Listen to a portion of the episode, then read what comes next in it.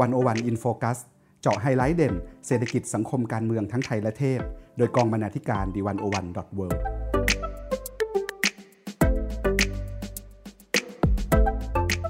สวัสดีครับ คุณผู้ฟัง One O One In Focus ทุกท่าน ทุกครั้งที่เดือนตุลาคมมาถึง มักจะมีการทบทวนรำลึกประวัติศาสตร์การเมืองไทยอยู่เสมอ โดยเฉพาะอย่างยิ่งเหตุการณ์ 14 ตุลาคม 2516 และเหตุการณ์ 6 ตุลาคม 2519 พูดกันอย่างง่ายที่สุด ทั้ง 2 เหตุการณ์นี้เป็น 2 เหตุการณ์ใหญ่ทางการเมือง ที่ส่งผลต่อความเข้าใจการเมืองไทยในปัจจุบันอย่างยิ่ง มีการถกเถียง ตีความ และแย่งชิงนิยามความหมายของทั้ง 2 เหตุการณ์นี้อย่างเข้มข้น วันนี้เราอยากชวนคุณผู้ฟังมาคุยกันเรื่องความทรงจำและการจัดการเรื่องเล่าเดือนตุลา ผมสมคิดพุทธศรี บรรณาธิการวันอวันดอทเวชวนคุณสุภาวันคงสุวรรณและคุณพันธวัฒน์เศรษฐวิไลสองสมาชิกกองบรรณาธิการ ที่เขียนประเด็น และทำสกู๊ปเกี่ยวกับเรื่องนี้โดยเฉพาะมาคุยกันครับ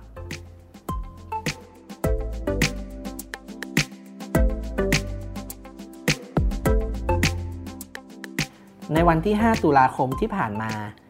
โครงการพิพิธภัณฑ์ 6 ตุลาเพิ่งเปิดตัวไป โครงการนี้นะครับเป็นความพยายามที่จะสร้างแหล่งเรียนรู้ของปรากฏการณ์ความรุนแรงในอดีต เพื่อที่ว่าในอนาคตเราจะไม่เกิดก้าวซ้ำรอยเดิม โดยจัดทำในรูปแบบของพิพิธภัณฑ์นะครับ คุณสุภาวันลงพื้นที่ไปทำสกู๊ปเกี่ยวกับเรื่องนี้ โดยไปดูการเคลื่อนย้ายประตูแดงนะครับ ซึ่งเป็นหนึ่งในวัตถุสำคัญนะครับของเหตุการณ์ 6 ตุลาอยากชวนคุณสุภาวันเล่าให้ฟังหน่อยครับว่า ประตูแดงเนี่ยมีที่มาที่ไปยังไง และทำไมถึงสำคัญ ค่ะ ความสำคัญของประตูแดง ถ้าติดตามเรื่อง 6 ตุลาก็คงจะทราบกันนี้ว่า เป็นประตูที่ช่างไฟฟ้าสองคน คือคุณชุมพรทุมไมและวิชัยเกษรีพงษาเนี่ยถูกทำร้าย แล้วก็เสียชีวิตแล้วถูกแขวนคอที่ประตูแห่งนี้ที่จังหวัดนครปฐมนะคะ ก็ ประตูแห่งนี้ปรากฏขึ้นในปัจจุบันอีกครั้งแรกเนี่ย ตอนช่วงครบรอบ 40 ปีที่มีสารคดีเรื่องสองพี่น้อง The Two Brother ก็โครงการบันทึก 6 ตุลาได้ไปตามหาประตูนี้ที่จังหวัดนครปฐมเลย ซึ่งก็ตามหายากมาก ก็ต้องไปสอบถามหลายคน คนในพื้นที่เองเนี่ยก็ไม่ทราบว่าอยู่ตรงไหน ต้องตามไปจนเจอกับผู้ใหญ่บ้านในสมัยที่อยู่ในเหตุการณ์นั้นนะคะ ก็เขาก็ขับมอเตอร์ไซค์พาไป แล้วก็เจอประตูประตูหนึ่งซึ่งพอเทียบรูปกันแล้วเนี่ยสังเกตเสาที่มีลักษณะเหมือนกระถางอะไรเงี้ยค่ะ ก็ทราบว่าเป็นประตูนี้ ทุกคนก็ตกใจที่มันยังอยู่เหมือนเดิม หลังจากวันนั้นหลังจากสักคารีเรื่องนั้นนะคะ ผ่านไปอีก 2 ปีก็คือ ในวันที่ 18 มิถุนาปีนี้ค่ะ ก็มีการไปถอดลื้อไปเพื่อเคลื่อนย้ายประตูแดงนี้ไปเก็บเป็นวัตถุพยาน แล้วก็จะนำมาจัดแสดงในโครงการจัดตั้งพิพิธภัณฑ์ 6 ตุลา ในวันที่ไปถอดลื้อก็มีผู้เข้าร่วมหลายคนค่ะ มีทั้งผู้ประสานงานโครงการเอง มีญาติของผู้เสียชีวิต ก็คือคุณชุมพลทุมไมแล้วก็พี่สะพ้ายของคุณชุมพรก็คือคุณป้าสีไผ่ค่ะ ก็เข้าไปร่วมด้วย แล้วก็มีอดีตนักศึกษา 6 ตุลา ในยุคนั้นนะคะ มีอาจารย์พวงทองภวัคพันธ์อาจารย์ประจำคณะรัศาสตร์จุฬาลงกรณ์มหาวิทยาลัยนะคะหนึ่งในผู้ริเริ่มโครงการบันทึก 6 ตุลาเนี่ยไปด้วย เบื้องต้นอาจารย์ก็เล่าให้ฟังค่ะว่าการเก็บประตูแดงครั้งนี้เพราะว่าต้องการที่จะนำประตูแดงไปจัดนิทรรศการเคลื่อนที่เพื่อให้คนภายนอก หรือคนต่างพื้นที่เนี่ยได้มาเห็นวัตถุทางประวัติศาสตร์ชิ้นนี้ และตระหนักถึงความสำคัญของชีวิตที่สูญเสียไปของประวัติศาสตร์ความรุนแรงทางการเมืองมากยิ่งขึ้น อาจารย์ยังสะท้อนไว้ว่า คิดว่าถ้าคนรุ่นหลังได้เห็นสิ่งของหรือเรียนรู้เกี่ยวกับ 6 ตุลามากยิ่งขึ้นเหมือนตอนที่เขาเห็นใน MV ประเทศกูมีเนี่ยอาจจะทำให้เขาเรียนรู้ว่าถ้าเราปล่อยให้เหตุการณ์ทางการเมืองไทย เต็มไปด้วยการบิดเบือนเกียรติชังและป้ายสีกัน ในที่สุดก็จะนำไปสู่ความรุนแรงที่ประชาชนทำกับประชาชน หรือประชาชนเรียกร้องให้รัฐทำกับประชาชนด้วยกันเองค่ะในการเก็บประตูแดงครั้งนี้ค่ะ คุณชุมพลทุมไมพี่ชายของ ช่างไฟฟ้าชุมพรทุมไมก็ไปอยู่ตรงนั้นได้นำรูปของคุณชุมพรทุมไมไปแขวนแล้วก็ทำพิธี เขาก็ยังกล่าวถึงประตูแดงตรงนี้ว่าไม่ไม่อยากจะเชื่อเหมือนกันว่าจะมีการทำแบบนี้เกิดขึ้น เพราะมันผ่านมาเกือบจะ 43 ปีแล้ว แล้วก็เบื้องต้นก็รู้สึกว่าอย่างคนในครอบครัวของคุณชุมพรตอนนี้ก็เริ่มเสียชีวิตกันไปหมดแล้ว แต่ว่าความทรงจำหรือความจริงที่เกิดขึ้นเนี่ยมันก็ยังอยู่ และเขาก็ ยินดีมาก ๆ ที่มันจะมีเรื่องเหล่านี้เกิดขึ้น หลังจากน้องชายของเขาตายเขามีการตัดหนังสือพิมพ์หรือข่าวเก็บไว้ตลอดเกี่ยวกับเรื่อง 6 ตุลาเองหรือเรื่องน้องชายเขาหลังจากนี้เขาก็ตัดสินใจบริจาคให้โครงการจัดตั้งพิพิธภัณฑ์เหมือนกัน เพื่อนำไปเก็บรวบรวม แล้วก็เป็นประโยชน์ให้คนที่ได้ศึกษาต่อไปค่ะครับ เหตุการณ์ 6 ตุลาคม 2519 นะครับ ก็เป็นเหตุการณ์ความรุนแรงที่เกิดขึ้นนะครับ แล้วก็เป็นประวัติศาสตร์ที่ รัฐไทยเนี่ยไม่ค่อยอยากให้คนจำเท่าไหร่ แล้วก็ไม่อยากให้คนได้เรียนรู้นะครับ ฉะนั้นตลอดเวลาที่ผ่านมาเนี่ย 6 ตุลาจึงไม่ค่อยอยู่ในความทรงจำร่วมของผู้ผู้คนสักเท่าไหร่นะครับ เพราะว่าเป็นความจริงที่ถูกห่วงห้ามนะครับ แล้วก็ไม่ให้รัฐเนี่ยไม่อยากให้มาแตะต้องนะครับฉะนั้นไอเดียแล้วก็หมุดหมายของการสร้างพิพิธภัณฑ์ครั้งนี้จึงเป็นความหวังของการสื่อสารกับสังคมครั้งใหม่นะครับ ในวันที่ลงพื้นที่ไปทำสกู๊ปนะครับ คุณสุภาวรรณได้คุยกับคุณอ้อ พัทรพรผู้ทอง ผู้ประสานงานโครงการจัดตั้งพิพิธภัณฑ์ 6 ตุลา และโครงการบันทึก 6 ตุลา มีแง่มุมอะไรที่น่าสนใจไหมครับ ที่คุณสุภาวรรณได้ไปคุยกับคุณอ้อ ค่ะ ก็ในมุมของต้องบอกก่อนว่าโครงการจัดตั้งพิพิธภัณฑ์ 6 ตุลาเนี่ยค่ะก็เกิดขึ้นภายใต้ความร่วมมือของ ผู้ดำเนินงานหลัก 4 คนคือคุณธนาพลอิวสกุล ผู้จัดการโครงการบรรณาธิการสำนักพิมพ์ฟ้าเดียวกัน มีคุณเบญจมาวินิจกุลที่ซึ่งเป็นสถาปนิก มีคุณธีรวัตรรุจินธรรมผู้กำกับภาพยนตร์นะคะ แล้วก็คุณอ้อพัทรพรผู้ทอง ทั้ง 4 มีความเห็นต้องกันเดียวกันเลยว่าพิพิธภัณฑ์เนี่ยเป็นการทำหน้าที่ในการจัดการความทรงจำและมีความพิเศษของมันก็คือ พอมันเป็นพิพิธภัณฑ์แล้วเนี่ยผู้ที่เข้าไปชมเนี่ยจะได้เห็น ของจริง ๆ มีปฏิสัมพันธ์ต่อสิ่งที่ต่อประวัติศาสตร์จริง ๆ แล้วก็อาจจะมีโอกาสได้พูดคุยแลกเปลี่ยนกับผู้ดูแลพิพิธภัณฑ์ ซึ่งการทำพิพิธภัณฑ์อาจจะสามารถขยายพื้นที่ความเข้าใจ ให้คนทั่วไปไม่ใช่แค่ผู้ที่สนใจแค่เรื่อง 6 ตุลาอย่างเดียว อาจจะเป็นนักเรียนนักศึกษาหรือคนที่ไม่เห็นด้วย ต่อเรื่องนี้หรือคนที่ไม่เคยสนใจเรื่องนี้มาก่อนเลยค่ะ ก็พอแน่นอนพอเป็นเรื่อง 6 ตุลาหรือกระทั่งการจะทำพิพิธภัณฑ์เนี่ย อจะทำขึ้นมาก็ต้องมีคนถามเสมอว่าจะลื้อฟื้นขึ้นมาทำไมทำไมต้องพูดถึงซ้ำแล้วซ้ำเล่า อันนี้คุณอ้อได้ให้แง่มุมไว้ว่า 6 ตุลาเนี่ยก็เป็นเรียกว่าเป็นหนึ่งในเหตุการณ์ความรุนแรงของรัฐที่มันเกิดขึ้นซ้ำๆแล้วที่สำคัญก็คือคนกระทำผิดหรือคนที่เกี่ยวข้องกับความรุนแรงต่างๆ ยังไม่เคยได้รับการลงโทษ ไม่มีการชดเชยเยียวยา หรือว่าการดำเนินคดีจนถึงที่สุดเลยก็มันก็เลยเป็นเหตุผลว่าทำไมเราถึงจะต้องพูดถึง 6 ตุลาเหมือนกับเหตุการณ์ความรุนแรงอื่น ๆ ค่ะ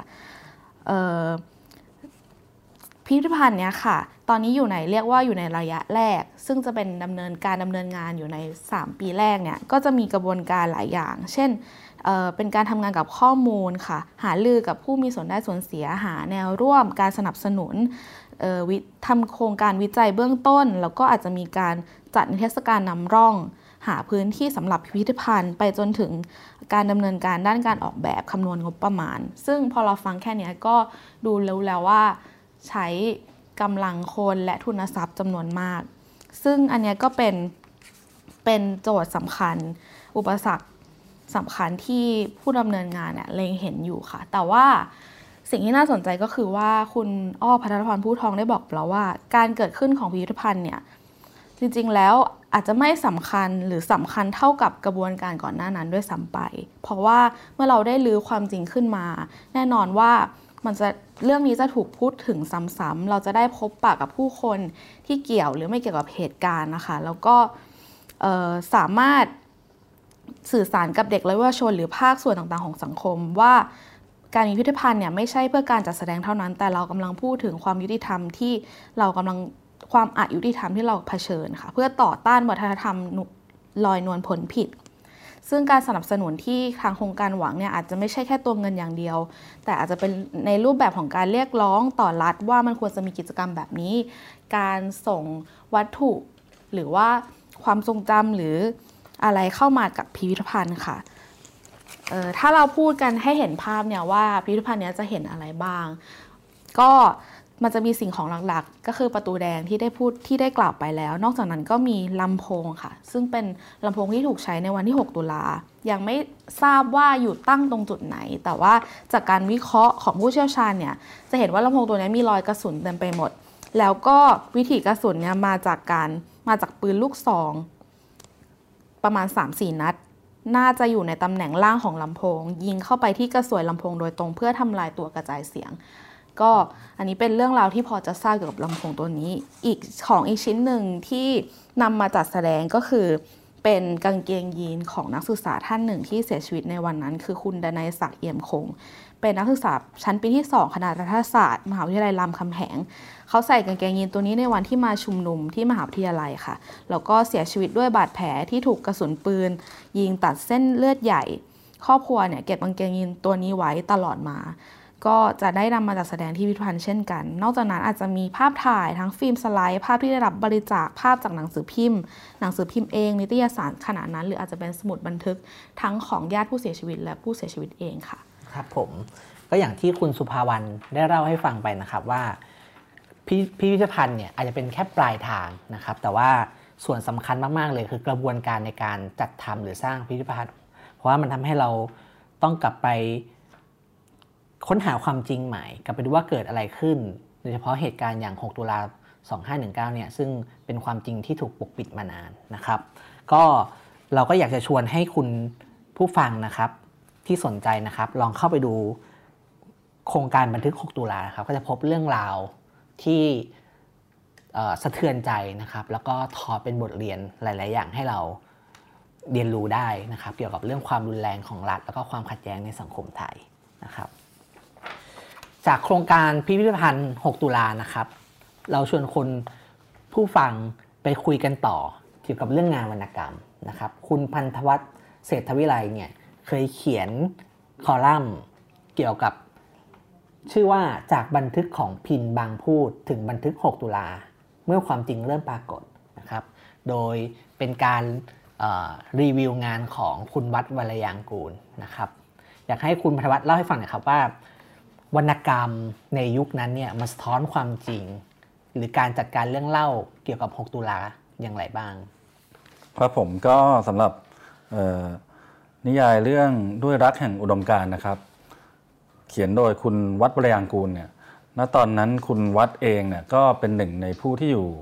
เหตุการณ์อยู่ในเหตุการณ์ 6 ตุลาเหมือนกันในขณะที่เจ้าหน้าที่ รวมถึงกลุ่มต่างๆ ใช้กำลังล้อมปราบนักศึกษาในธรรมศาสตร์นะครับ ซึ่งหลังจากเเหตุการณ์คลี่คลายแล้วก็มีนักศึกษาหนีเข้าป่ากันนะคุณวัดก็เป็นหนึ่งในคนที่เข้าป่า แล้วก็เริ่มต้นเขียนหนังสือเขียนวรรณกรรมออกมาเรื่อยๆ ทั้งในรูปแบบของกวี นวนิยายกระทั่งเพลงนะครับ ซึ่งหนึ่งในหมุดหมายที่สะท้อนเหตุการณ์ดังกล่าวได้ดีเนี่ยก็คือนิยายเล่มนี้นี่แหละ ซึ่งแกเขียนตอนอายุ พียง 24 ปี เท่านั้นเองขณะกำลังลี้ภัยอยู่ในป่า ซึ่งออพอเอามาอ่านแล้วเอามาเชื่อมโยงกับข้อมูลหลาย ๆ อย่าง ที่ปรากฏในเว็บไซต์บันทึก 6 ตุลาเนี่ยก็พบว่าเออมันในแง่หนึ่งผมรู้สึกว่ามันคล้าย ๆ กับจิ๊กซอที่มาต่อช่วยปฏิปต่อภาพเหตุการณ์ได้ โดยเฉพาะภาพเหตุการณ์การล้อมปราบในเช้าวันที่ 6 ตุลาคม 2519 นะครับ อันนี้เดี๋ยวจะยกบางท่อน มาอ่านให้ฟังแล้วกันว่า คุณวัดเนี่ยถ่ายทอดเป็นตัวหนังสือว่ายังไงบ้างครับ อันนี้ก็เป็นคุณวัดเล่าถึงช่วงเช้าประมาณ 8 โมงที่ธรรมศาสตร์นะครับ ว่าเกิดอะไรขึ้นบ้างเเขาเขียนว่าด้านหน้าหอประชุมราว 8 นาฬิกา มีคนวิ่งออกไปจากมหาวิทยาลัยธรรมศาสตร์ โทรทัศน์ถ่ายเหตุการณ์ตอนนั้นเผยแพร่ทั่วกรุงเทพ ใครๆก็เห็นภาพคนกลุ่มหนึ่งกลูเข้ารุมกระชากสายน้ำเกลือ แล้วเทคนเจ็บลงจากเปลหาม เนื้อไม้ฟาด เตะ ถีบ และกระทืบจนเลือดกระเซ็น ผู้ชายคนหนึ่ง เลือดโสมหน้ามากับพี่สาว ยกมือบอกให้รู้ว่ามีแค่มือเปล่า ก็ถูกหลายมือยื้อยุดฉุดกระชากจากพี่สาว แล้วถูกประเคนด้วยศอก เขา่าเนื้อขาวอาบคราบแดงเลือด มีท่อนไม้เปื้อนเลือดพาดไว้ตรงช่องคลอดอันบอบช้ำ ที่ต้นมะขามสนามหลวง นักศึกษาชายบางคนถูกจับแขวนคอ ลิ้นจุกปากร่างที่แกว่งตรงเตงถูกตีด้วยเก้าอี้เหล็ก ถูกกระโดดถีบ ถูกรองเท้ายัดปาก ครับผม อันนี้ก็จะเห็นว่าเป็นการบรรยายนะครับ ซึ่งก็ค่อนข้างให้ภาพที่สะเทือนใจแล้วก็ชัดเจนทีเดียว ซึ่งถ้า ถามว่าแบบวรรณกรรมเนี่ยคือแง่หนึ่งมันก็คือเรื่องแต่งเนะถ้าคนทั่วไปตามที่เข้าใจกัน แต่ว่าอีกแง่หนึ่งเนี่ยสิ่งที่งานวิชาการหรือว่าบันทึกความจริงทั่วไปเนี่ยจะทำไม่ได้ก็คือเนี่ยการถ่ายทอดอารมณ์ ถ่ายทอดความรู้สึกแบบนี้แหละครับ ซึ่งออย่างที่เกริ่นไปช่วงต้นว่าเมื่อนำไปอ่านคู่หรือเปรียบเทียบกับข้อมูลในเว็บไซต์ 6 ตุลาเนี่ย มันก็จะทำให้เราเห็นภาพเหตุการณ์ เห็นบริบทแวดล้อมมากขึ้นครับผมภาพหนึ่งที่เป็นภาพที่มีชื่อเสียงโด่งดังนะครับเกี่ยวกับเหตุการณ์ 6 ตุลาคม 2519 คือคภาพคนถูกฟาดด้วยเก้าอี้นะครับภาพศพถูกแขวนคอบนต้นมะขามสนามหลวงมีรองเท้ายัดปากนะครับ พอ ครั้งแรกที่ผมอ่าน คอลัมน์ของคุณพนวัตรเนี่ย แล้วก็ดึงโค้ดของงานของคุณวัดมาเนี่ย ผมคิดว่า หรือว่าเขาบรรยายบรรยายจากเรื่องจริงจนมารู้อย่างอ๋อนี่เป็นเป็นวรรณกรรมนะครับ ก็ทำให้เราเห็นภาพแล้วก็สามารถจินตนาการร่วมได้ว่าเกิดอะไรขึ้นบ้างครับผมครับก็เป็นการจัดการเรื่องเล่าและความจริงแบบหนึ่งครับในคอลัมน์นะครับคุณพนวัตรได้ชี้เห็นประเด็นเล็ก ๆ นะครับ ว่าตอนนี้คุณวัดเนี่ยต้องรีภัย เนื่องจากเหตุการณ์รัฐประหารสองในปี 2557 นะครับ แล้วก็คุณพนวัตเองได้เคยไปคุยกับคุณวัด แล้วก็ลองถามให้เปรียบเทียบกันนะครับ ซึ่งก็น่าสนใจมาก ตอนนั้นคุณวัดพูดเปรียบเปยเรื่องนี้กับเหตุการณ์เมื่อครั้งที่ตัวเองต้องเข้าป่าไว้ว่ายังไงบ้างครับครับผมตอนนั้นผมก็ได้ไปสัมภาษณ์คุณวัดนะครับ หลังจากที่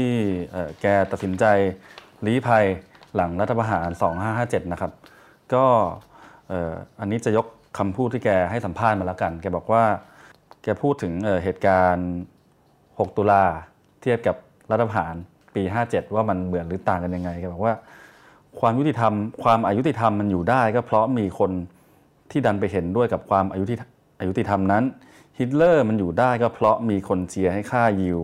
เหตุการณ์ 6 ตุลามันเกิดขึ้น ก็เพราะมีคนที่สนุกสนานกับการเห็นนักศึกษาถูกแขวนคอ นี่คือความโง่บัดซบของสังคมไทย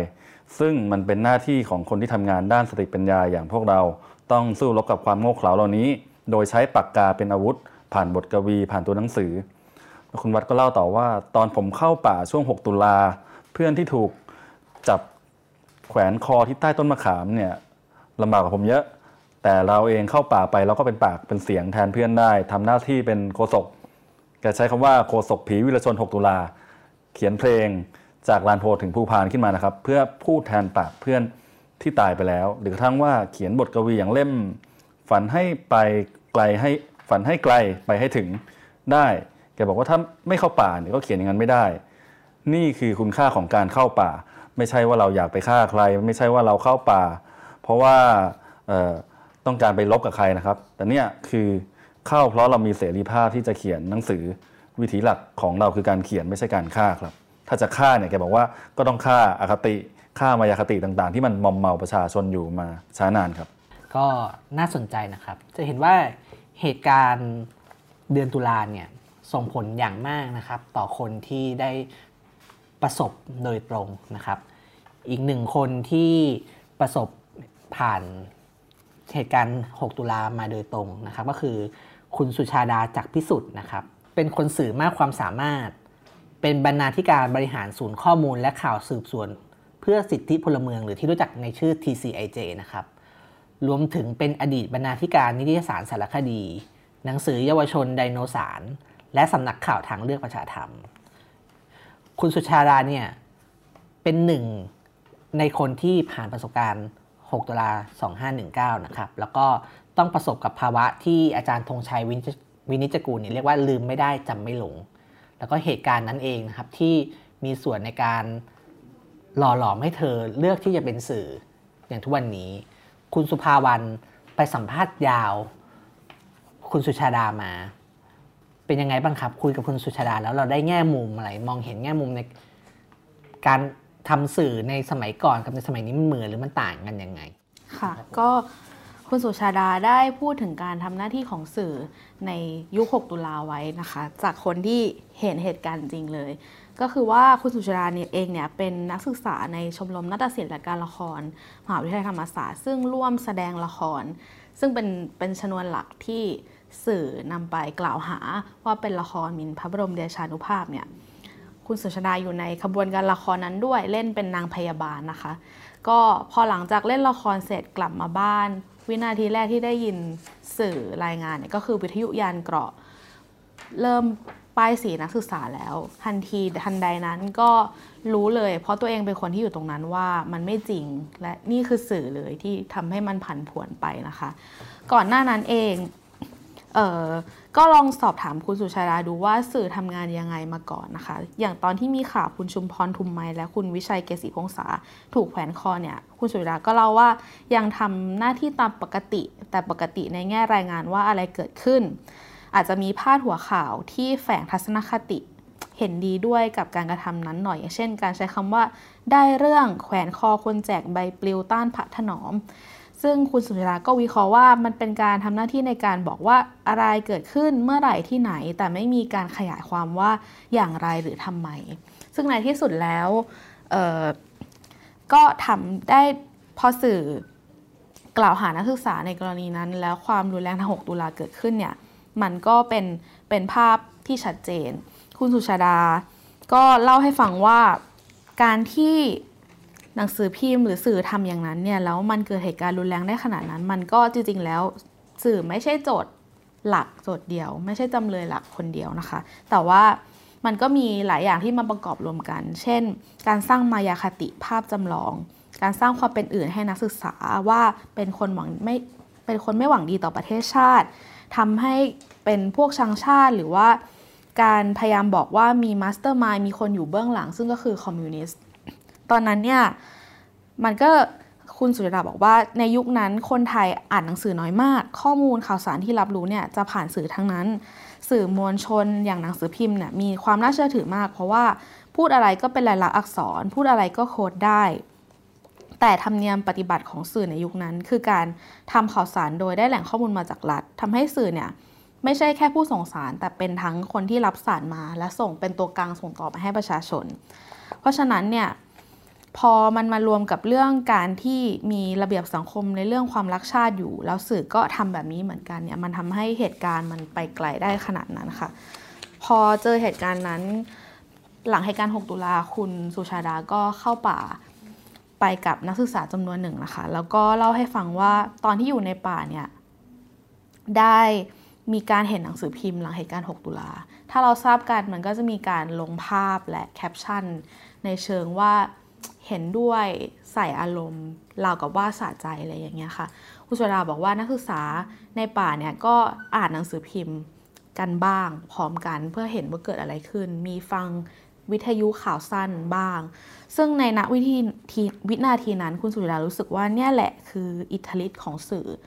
ทุกอย่างมันเกิดขึ้นและลงเอยแบบนี้ เพราะว่าเพราะว่าสื่อได้ทำงานแบบนี้ค่ะ พอออกจากป่าเนี่ยคุณสุชาดาได้มาทำงานเป็นเมลนะคะ หรือว่าเป็นตัวกลางระหว่าง คนที่ยังอยู่ในป่ากับครอบครัวเขา ตอนนี้ก็ทำให้คุณสุชาดาได้ติดตามข่าวสารข้อมูลมากขึ้น แล้วก็ความคิดตั้งแต่เหตุการณ์นั้นตั้งแต่ได้รับสื่อตอนที่อยู่ในป่า มันก็เริ่มก่อตัวขึ้นมาว่า สื่อไม่เคยเปลี่ยนเลยและ คุณสุชาดาใช้คำว่า กูจะทำงานสื่อจะเป็นสื่อที่ไม่ทำแบบที่พวกมึงทำและสาบานกับตัวเองว่าจะออกมาทำงานสื่อ ซึ่ง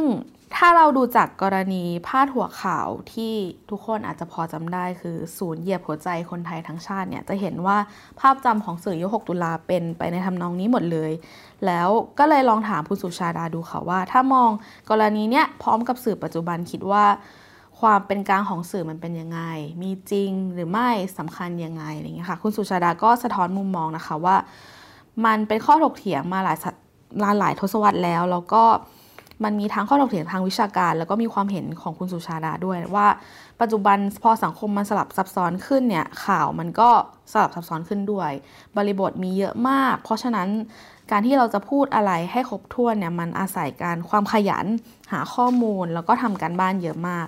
ซึ่งมันจะมีฝ่ายหนึ่งที่คอยบอกว่าด้วยบทบาทของสื่อที่ต้องเร็ว ต้องทำให้คนรับรู้ข่าวสารทันที หรือการแข่งขันที่มากมายในยุคนี้ความเป็นกลาง มันเลยไม่เกิดขึ้นในการปฏิบัติ คืออาจจะหาผู้มี authority ต่อข่าวได้ไม่ครบถ้วนนัก พอต้องเน้นไวอะไรเงี้ยค่ะ แต่ว่าคุณสุราก็บอกว่าอย่างไร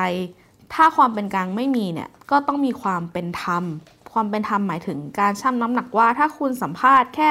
ฝ่ายหนึ่งกับฝ่ายที่สองเนี่ย แล้วมีฝ่ายหนึ่งเสียหาย มีผู้เสียชีวิต มากมาย ส่วนอีกฝ่ายเป็นแค่นักการเมือง คุณก็ต้องให้น้ำหนักไปทางฝ่ายที่มีอีกหลายชีวิตที่เสียไปเราก็ต้องลงลึกไปในน้ำหนักที่มันเอียงมา ต้องคิดแทนผู้อ่านว่าเขาจะอยากดูอะไร แล้วก็คิดถึงผู้บริโภคข่าวตลอดเวลาค่ะ พอ ก็พอคุยเรื่องนี้ก็มีคำถามตอบอีกว่า เอาแล้วเราจะตอบยังไงกับสื่อที่บอกว่า จะไม่เรียกร้องเยอะเกินไปหรอเราเรามีหน้าที่ขนาดนี้อะไรอย่างเงี้ยค่ะ คุณสุชาดาก็บอกว่า อย่างน้อยเราต้องเห็นปัญหาของเพื่อนร่วมอาชีพ แล้วก็มองให้มันเป็นปัญหา ถ้าเรายังทำแบบเดิมมันก็เป็นกรรมตามสนองคือสื่อมวลชนเองจะไม่ได้รับการยอมรับนับถือเครดิตเสื่อมถอย เพราะฉะนั้นความเป็นอาชีพมันไม่สำคัญกับการมองเห็นว่าอะไรเป็นข่าวและไม่สำคัญกับการถามตัวเองว่าจะเป็นสื่อไปทำไมถ้าไม่ได้ทำในสิ่งที่ต้องทำ ครับบทสัมภาษณ์ของคุณสุชาดาเนี่ยพออ่านดูนะครับแล้วก็จะรู้สึกสะท้อนถึงสถานการณ์ปัจจุบันสถานการณ์ปัจจุบันขึ้นมาเหมือนกันนะครับทุกวันนี้เราพูดถึงเรื่อง fake news กันใช่ไหมครับ อยู่ใน Facebook เต็มไปหมด แต่ถ้าเราอ่านดูเรื่องราวในกรณี 6 ตุลาเราจะเห็นว่า fake news เนี่ยหรือการบิดเบือนข้อมูลข่าวสารที่หวังผลบางอย่างเนี่ยมันมีขึ้นมาตั้งแต่ในยุคสมัยก่อนแล้ว นะครับ ซึ่งก็คงไม่ใช่เรื่องเสียหายนะครับ ที่บอกกันก็หนังสือพิมพ์ที่โดนวิจารณ์อย่างมากเลยก็คือดาวสยามกับบางกอกโพสต์นะครับที่ว่ามีส่วนสำคัญเลยที่ทำให้สร้างเรื่องเล่าหรือสร้างความจริงบางแบบทำให้คนเกลียดชังกัน และนำไปสู่การเข็นฆ่ากันอย่างน่าสลดใจนะครับ โจทย์ทางการเมือง โจทย์ด้านสื่อสารมวลชนในยุค6 ตุลาคม 2519 เนี่ย ก็สะท้อนกลับมาที่สถานการณ์ปัจจุบันเหมือนกันว่า สื่อจะจัดการความจริงอย่างไร สังคมจะจัดการความจริงอย่างไรนะครับ เพื่อไม่ให้ความรุนแรงระหว่างรัฐกับประชาชน หรือระหว่างประชาชนด้วยกันเนี่ยมันเกิดขึ้นซ้ำแล้วซ้ำซากแล้วก็เมื่อเกิดขึ้นแล้วก็แถมไม่มีคนรับผิดชอบอีกนะครับ ก็บทสัมภาษณ์นี้ก็ชวนให้คิดถึงประเด็นเหล่านี้นะครับ ก็อยากลองชวนให้ไปอ่านกัน นะครับ มาถึงอีกเรื่องหนึ่งครับ ที่ผ่านมาเราพูดกันถึงเรื่อง 6 ตุลาคม 2519ซะเยอะนะครับ เพราะว่าเป็นเหตุการณ์ใหญ่ที่สำคัญนะครับ แต่เมื่อไม่นานมานี้นะครับ อาจารย์นิธิเอียวซีวงได้เขียนเพิ่งเขียนบทความเกี่ยวกับเรื่องเดือนตุลาไว้ พูดถึงเหตุการณ์ 14 ตุลาบอกไว้ว่าเหตุการณ์ 14 ตุลาเนี่ย ความสำคัญอย่างหนึ่งเนี่ย ชวนให้เราตั้งคำถามเกี่ยวกับประวัติศาสตร์การเมืองไทย สมัยใหม่ในยุคใกล้นะครับผมแล้วก็เราจะเห็นเรื่องราวเกี่ยวกับเดือนตุลาเนี่ยออกมามากมายหลายแบบนะครับ แล้วก็จะมีคำที่เป็นคำฮิตติดปากคำหนึ่งก็เลยคำคำว่าคนเดือนตุลานะครับ คนเดือนตุลาเนี่ยเป็นคนที่ไม่รู้ว่าจะเป็นโชคดีหรือว่าเป็นโชคร้ายก็ไม่รู้นะครับ ทุกครั้งที่มีเหตุการณ์ทางการเมือง ความขัดแย้งทางการเมืองหรือความเปลี่ยนแปลงใดๆเนี่ยสังคมเนี่ยมักจะถามหาถึงคนเดือนตุลานะครับ แต่ว่าในรอบหลายปีของความขัดแย้งทางการเมืองไทยเนี่ยคนตุลาคนเดือนตุลาเองก็ถูกตั้งคำถามมากขึ้นเรื่อยๆนะครับ คุณพันธวัฒน์เนี่ยได้มีโอกาสไปฟังงานเสวนาวิชาการนะครับ ที่อาจารย์กนกรัฐเลิศชูสกุล คณะรัฐศาสตร์ จุฬาลงกรณ์มหาวิทยาลัยครับ อาจารย์ ทำวิทยานิพนธ์เรื่องเกี่ยวกับคนเดือนตุลาโดยเฉพาะเลยนะครับ แล้วก็ปริศนาสำคัญปริศนาหนึ่งก็คือสังคมไทยเนี่ยจำเรื่องราวหรือเรื่องเล่าเกี่ยวกับคนเดือนตุลายังไง แล้วมันมีนัยยะสำคัญต่อการทำความเข้าใจการเมืองไทยในปัจจุบันยังไงนะครับ ก็อยากชวนคุณพนวัตรเล่าให้ฟังหน่อยครับว่างานของอาจารย์กนกรัฐเนี่ยพูดถึงประเด็นเหล่านี้ไว้อย่างไรบ้าง ครับผมก็ก่อนอื่นก็ อเราพูดถึงคำว่าคนเดือนตุลาขึ้นมาเนี่ยอาจจะต้องมานิยามกันชัดนิดหนึ่งว่าแบบหมายถึงใครอะไรยังไงบ้างนะครับ ซึ่งจากงานศึกษาของอาจารย์กนกรัฐเนี่ยก็ให้นิยามไว้ค่อนข้างครอบคลุมทีเดียว แกบอกว่า คนเดือนตุลาหมายถึง นิสิตนักศึกษา นักกิจกรรม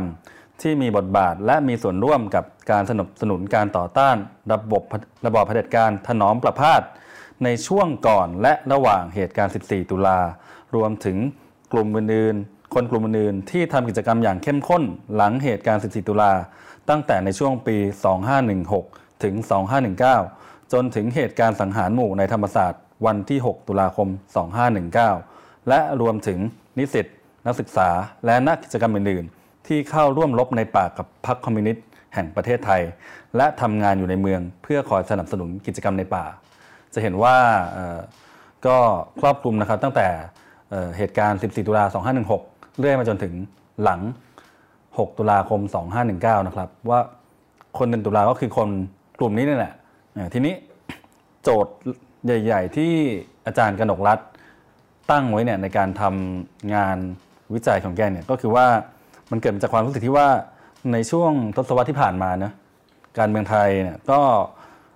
สังเกตได้ว่าคนเดือนตุลาที่คุณสมคิดบอกว่าเรามักจะเรียกหาอยู่เสมอๆเนี่ย เขาก็กระจัดกระจายไปอยู่คนละขั้วการเมืองนะครับ โดยที่เอาข้อจริงแล้วเนี่ยพอถึงเวลาเหมือนต่างฝ่ายต่างก็ก็ยกความเป็นคนเดือนตุลาเนี่ยแหละขึ้นมาอ้าง แล้วก็โจมตีอีกฝ่ายหนึ่งที่อยู่ตรงข้าม ทั้งที่เป็นคนเดือนตุลาเหมือนกันนะครับ แกก็สงสัยว่า เอ๊ะเราจะอธิบายปรากฏการณ์ที่เกิดขึ้นยังไง ซึ่งข้อสันนิษฐานหนึ่งของแกเนี่ย แกก็มองว่าอาจเป็นเพราะเราเข้าใจคนเดือนตุลาแบบผิด มาตั้งแต่ต้นหรือเปล่า จากการสร้างความหมายใหม่ของคนเดือนตุลาเองนี่แหละ ที่พยายามเขียนประวัติศาสตร์ของตัวเองใหม่ โดยทำให้ 14 ตุลา 2516 และ 6 ตุลา 2519 กลายเป็นเรื่องเดียวกัน ทั้งที่ความจริงแล้วเนี่ยมันมีความต่างและแตกแยกทางความคิดของคนสองกลุ่มนี้เหตุการณ์สองเหตุการณ์นี้มาตั้งแต่ 40 ปีที่แล้วครับผมครับอะไรคือความแตกต่างสำคัญครับที่อาจารย์กนกเห็นว่า เป็นจุดที่ทำให้คนที่เรียกว่าคนที่ผ่าน 14 ตุลากับคน 6 ตุลาเนี่ยต่างกัน ครับผม อาจารย์กนกรัฐบอกว่าจุดแตกต่างที่สำคัญข้อหนึ่งเลยนะครับ ก็คือว่า คนยุค 14 ตุลาเนี่ยมีประวัติศาสตร์ชัยชนะเป็นบทหมายสำคัญ ขณะเดียวกันก็มีความใกล้ชิดผูกพันกับสถาบันกษัตริย์มากกว่า ส่วน 6 ตุลาเนี่ยก็แทบจะเป็นไปในทางกลับกันเลยครับ ก็คือ มันเป็นประวัติศาสตร์ที่ไม่น่าจดจำเท่าไหร่นัก ที่สำคัญก็คือว่าเป็นประวัติศาสตร์ของการเป็นฝ่ายซ้ายที่พ่ายแพ้ครับผม ทีนี้เออแกก็บอกว่าขยายความต่ออีกนิดนึงนะครับ แกบอกว่าขบวนการนักศึกษาที่ตบเติบโตในช่วงก่อน 14 ตุลาเนี่ยผ่านการกล่อมกล่าวทางสังคมที่หลากหลาย มีตั้งแต่เสรีนิยม ประชาธิปไตย สังคมนิยมไปจนถึงคอมมิวนิสต์นะครับ แต่ภายหลัง 14 ตุลาเป็นต้นมาเนี่ยเมื่อขบวนการฝ่ายขวาเริ่มเติบโต ความหวังเดียวของขบวนการนักศึกษาที่ยังมีอยู่เนี่ยแกก็บอกว่าก็คือพรรคคอมมิวนิสต์แห่งประเทศไทยนั่นเอง ซึ่งมีพลังมากพอที่จะสู้กับฝ่ายขวาในสังคมไทยได้ ด้วยเหตุนี้นักศึกษาที่โตขึ้นมาหลังยุค 14 ตุลาเนี่ยจึงเป็นมีความเป็นซ้ายแกใช้ความมีความเป็นซ้ายแบบเหมาอิสมากกว่าครับผม อืมคือแล้วก็แกก็ขยายความต่อไปอีกว่า ในเขตป่าเขาเนี่ยความขัดแย้งช่วงแบบช่วงหลังเหตุการณ์ความขัดแย้งนะครับ ความขัดแย้งระหว่าง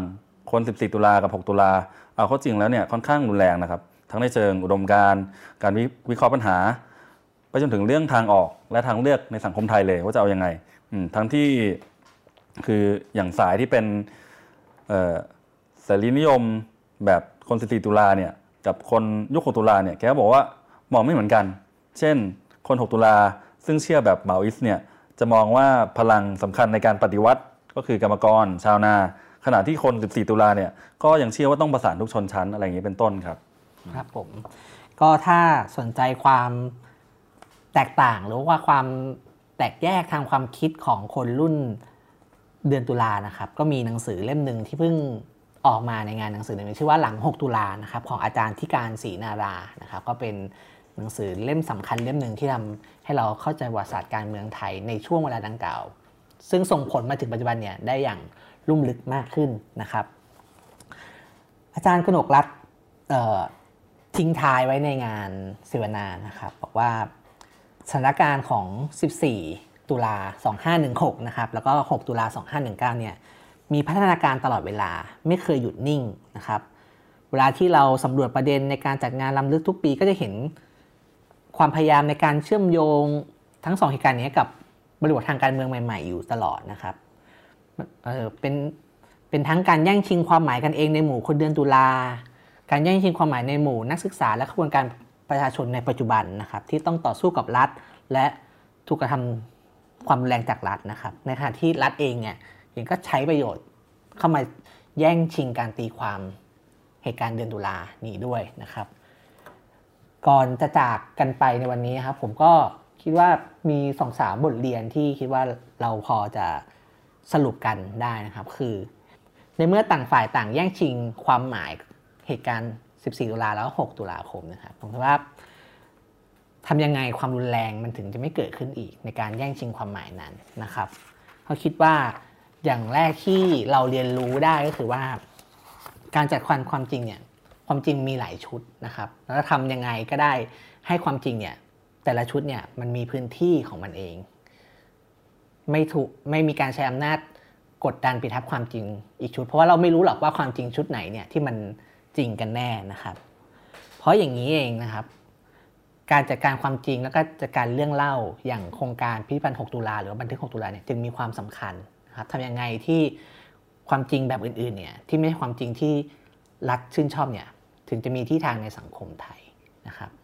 อาจารย์ธงชัยวินิจกูลนะครับเคยบอกว่าเวลาที่เราศึกษาประวัติศาสตร์หรือว่าตีความประวัติศาสตร์เนี่ยควรเป็นไปได้หลาย ๆ แบบนะครับกระทั่งต่อให้เป็นประวัติศาสตร์ แบบที่ไม่ใช่ชาตินิยม แบบที่เราวิจารณ์กันเนี่ยถ้าขึ้นมากลายเป็นเรื่องเล่าแบบเดียวเนี่ยก็อันตรายแล้วก็น่ากลัวเหมือนกันนะครับทั้งนั้นในการจัดการความจริงในการจัดการเรื่องเล่าในการจัดการประวัติศาสตร์เนี่ยควรมีพื้นที่ให้กับเรื่องเล่าที่หลากหลายแบบครับ เปิดพื้นที่มีการตีความ การหาข้อมูล แล้วก็ชุดความจริงใหม่ ๆ นะครับพราะเป็นแบบนี้เราก็จะรู้ว่าเออมันไม่มีความจริงไหนเป็นความจริงสุดท้ายครับ ความจริงสุดท้ายคือการหาความจริงไปเรื่อยๆนะครับ ถ้าเป็นแบบนี้เนี่ยการเชื่อแบบสุดหัวจิตหัวใจ จนนำไปสู่การทำร้ายเข็นฆ่ากันเนี่ย ก็อาจจะหลีกเลี่ยงได้สำหรับสัปดาห์นี้นะครับวันโอวันอินโฟกัสผมสมคิดพุทธศรี คุณพันธวัฒน์เศรษฐวิไลและคุณสุภาวรรณคงสุวรรณครับ ขอลาไปก่อนครับ พบกันใหม่เทปหน้าครับ สวัสดีครับ สวัสดีครับ